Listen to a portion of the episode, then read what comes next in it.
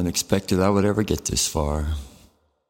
And were it not for near suicidal depressive breakdown five years ago, I wouldn't be.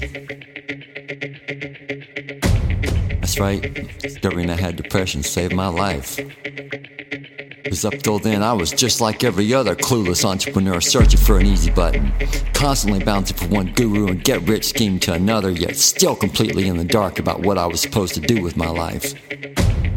But that was then, and this is now, and you and I both know we are ready to get serious about living the life we love, not just existing in it. We are ready to break out, break in, if need be, break up to be the person we truly want to be, living a life we are ready to fight for. Now, for me, this means doing everything I can to help you, the struggling entrepreneur, miss every roadblock I ever crashed into. Because after all this time, there's two things I know for sure.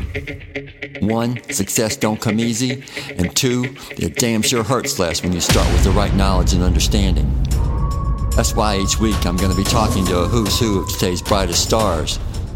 But here's the twist. Anyone who comes on the show has to take the success test. Then we use their results to break down what's working for them, what hasn't worked, and how their score relates to the struggles they've seen along the way. But my dream for you is that this is not just a podcast. This is the start of a movement in the moment. Galvanizing you, the listener, to figure out what is keeping you stuck, keeping you on your couch, in your chair, keeping you from making it your daily mission to move forward towards your heart centered business dreams.